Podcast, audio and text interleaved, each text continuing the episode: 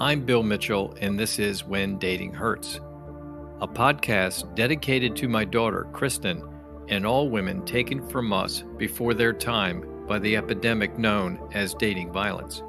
I will speak with authorities in domestic violence, law enforcement professionals, families of victims and survivors, and survivors themselves.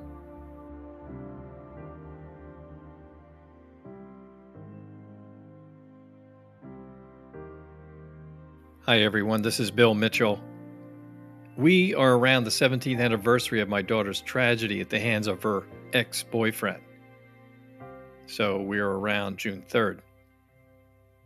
And every year, it's always a time of reflection, starting with the May 14th graduation she had, and the days after that, and then the call from detectives on that June 3rd evening.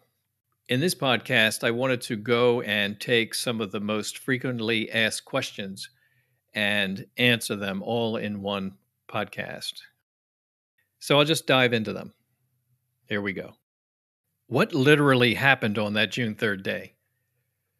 Well, what literally happened was my daughter was in the throes of breaking up with her boyfriend, and all indications showed that and that's from the detectives who worked the case.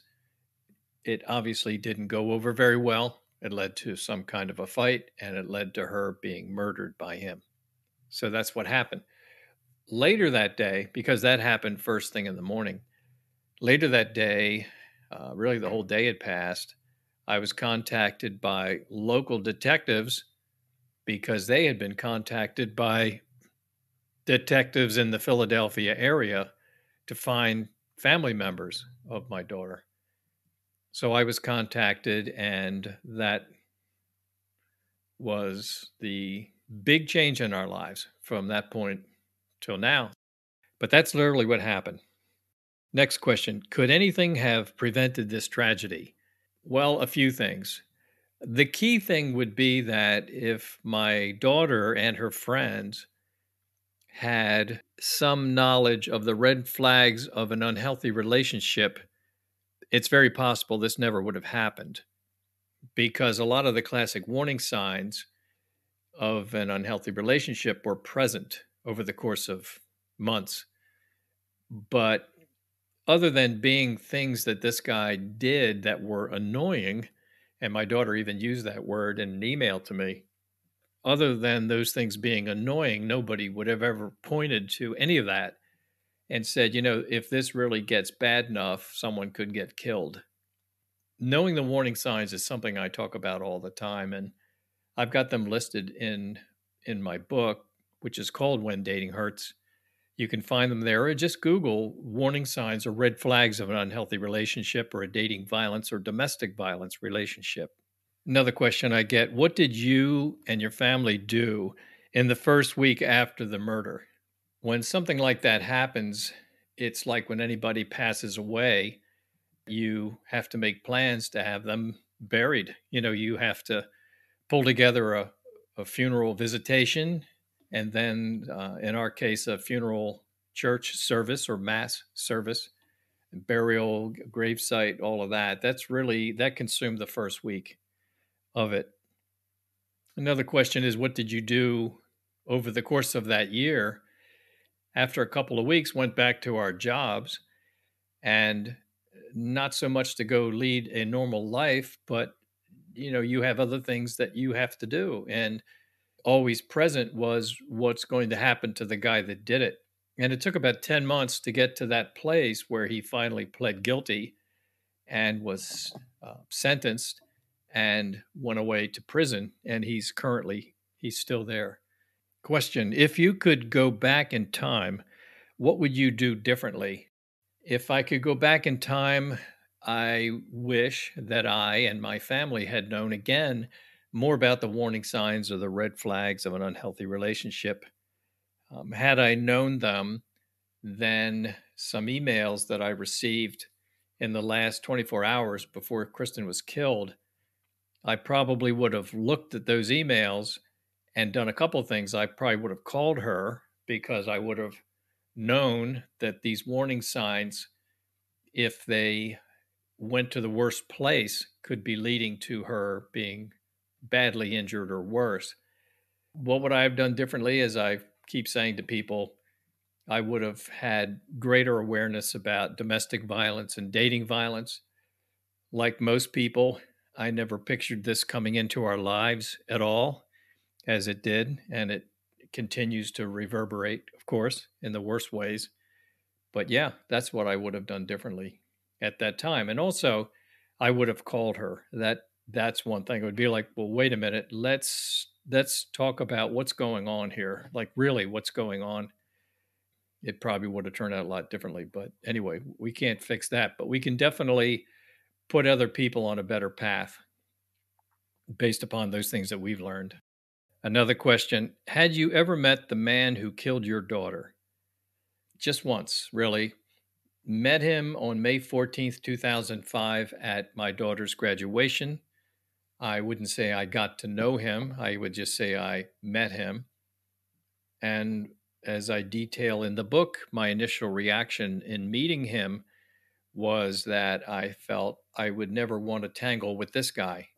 He just, there was something about him, some instinctual thing that it just felt like possible trouble. And and I don't really, you know, have those kinds of instinctual feelings when I meet someone for the very first time, but it was immediate. And I just didn't follow through on it. I just felt a certain way and I probably didn't trust that what I felt was really going to turn out badly at all.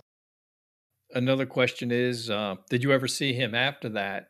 The next time I saw him, so the first time I saw him was in May, and the second time I saw him was at the preliminary hearing in August of 2005. Then I saw him again in September 2005 at the formal arraignment and then the plea and sentencing the following April 2006. But no conversations. I mean, this guy was you know, this guy was a prisoner at that point. A question we are asked sometimes is Have you ever spoken with any of his family members? And no, no one's ever reached out to us, nor have we reached out to them. I'm asked sometimes to compare the very first year to this, the 17th year. And I would say that the shock and the horror of it was a huge part of the first few years and it's still there, but not quite as present. But at this point, the feeling of loss is just so deep and so horrible. You know, all of Kristen's friends have gone on to jobs. You know, they've been in jobs for years, and many are married. Some have kids. And, you know, we knew from the very beginning those things were not going to be happening for us with regards to her, of course so it was sad even then and then it's of course sad to see those things playing out and we're happy for her friends but of course we can't help but feel a little bit sorry for ourselves. A question is you've given over 100 speeches on dating violence. Where were they given? I would say mostly colleges and universities. Now on the whendatinghurts.com website i detail every speech or tv radio interview or podcast i've ever given so you can see the list. But mostly colleges and universities. There have been high schools in there. There have been community groups. There have been police groups. One case was a police academy. Uh, one of them was in front of just a, a police force, New Jersey police force. Domestic violence agencies. I've spoken before them on a number of occasions. So that always feels like the right thing to do. I like to give the talks. They're they're emotionally difficult to do, but I know that a lot of good can come out of that. So so I encourage people that if they wanted me to speak with their group, just to ask. I am asked sometimes when you give these talks, what is it like reliving the tragedy? And it's exactly the way you would think it would be. It's very difficult, it's very hard, but it's something that I just push myself through because I feel there's a greater good. The question is you wrote and published the When Dating Hurts book two years ago. What can you tell us about the experience? Well, I felt it was a cathartic experience to do it. It's a lot of work writing a book. It's it's physically something that you do. I mean, it's you're physically sitting in a chair and pushing words, as I call it sometimes. There's a good amount of organization one has to do. There's a lot of pre planning. In my case, there was a lot of chasing down details that I either had notes about or had to contact people so I was accurate with what I put in the book. Emotionally, it was very trying, but the worst parts were just around the time around the tragedy. I'd say the 24 hours before and the 24 hours after the tragedy was very hard to write about, but very necessary.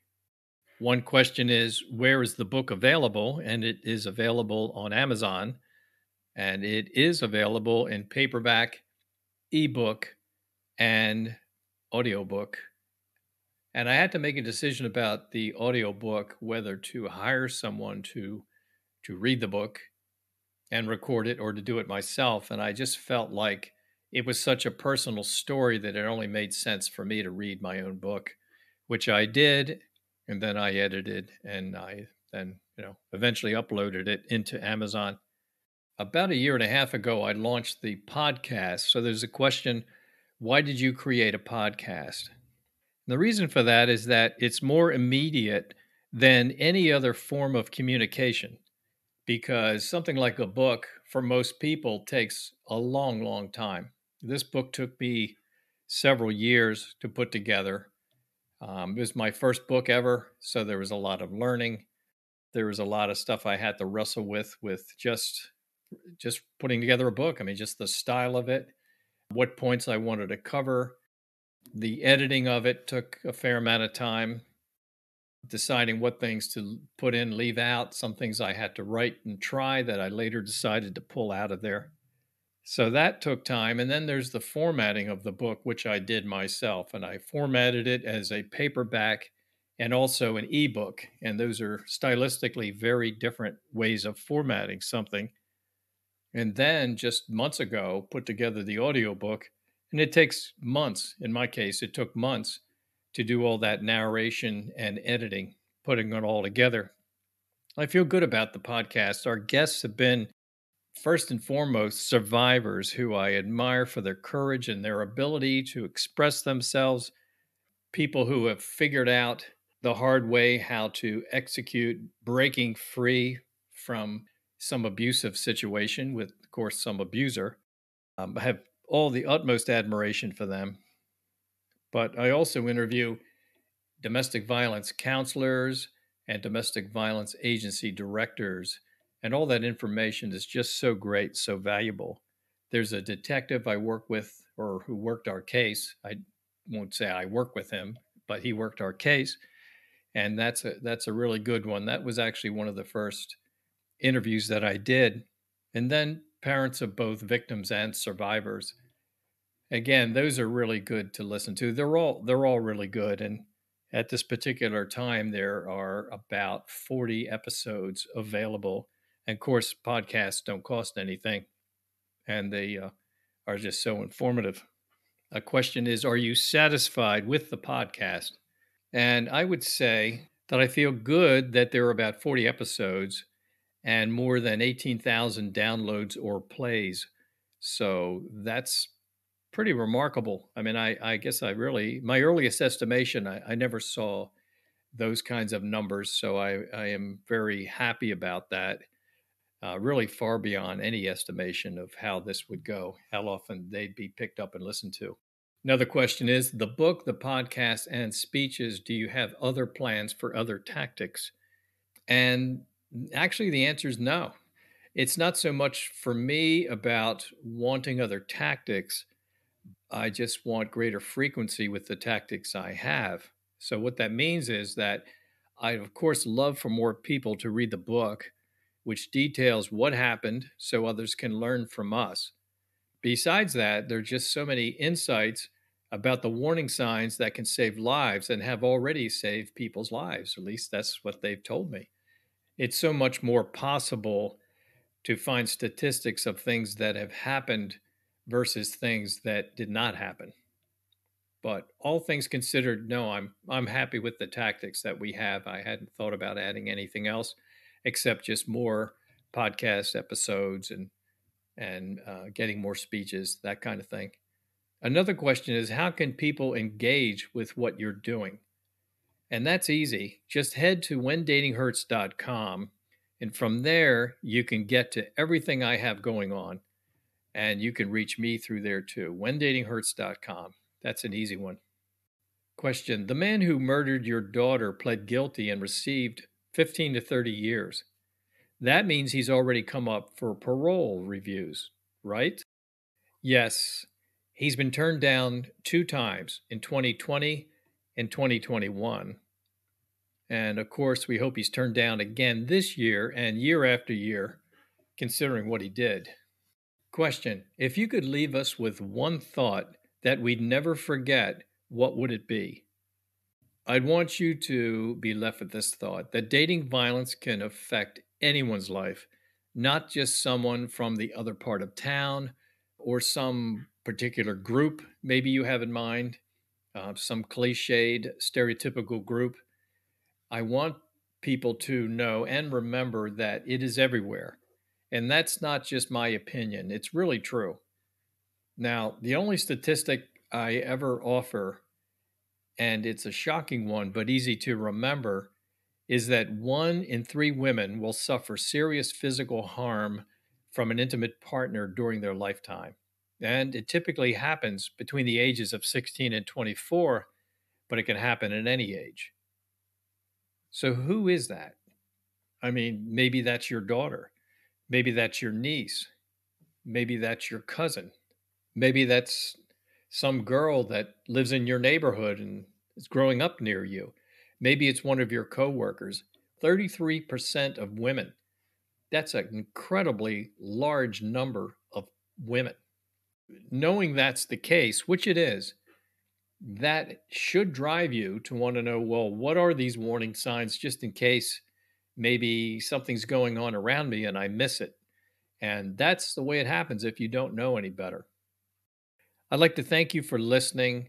Think about reading the When Dating Hurts book if you get a chance. It's it is a lifesaver. I've been I've been told that enough times. Head to whendatinghurts.com. Thank you for listening to this podcast.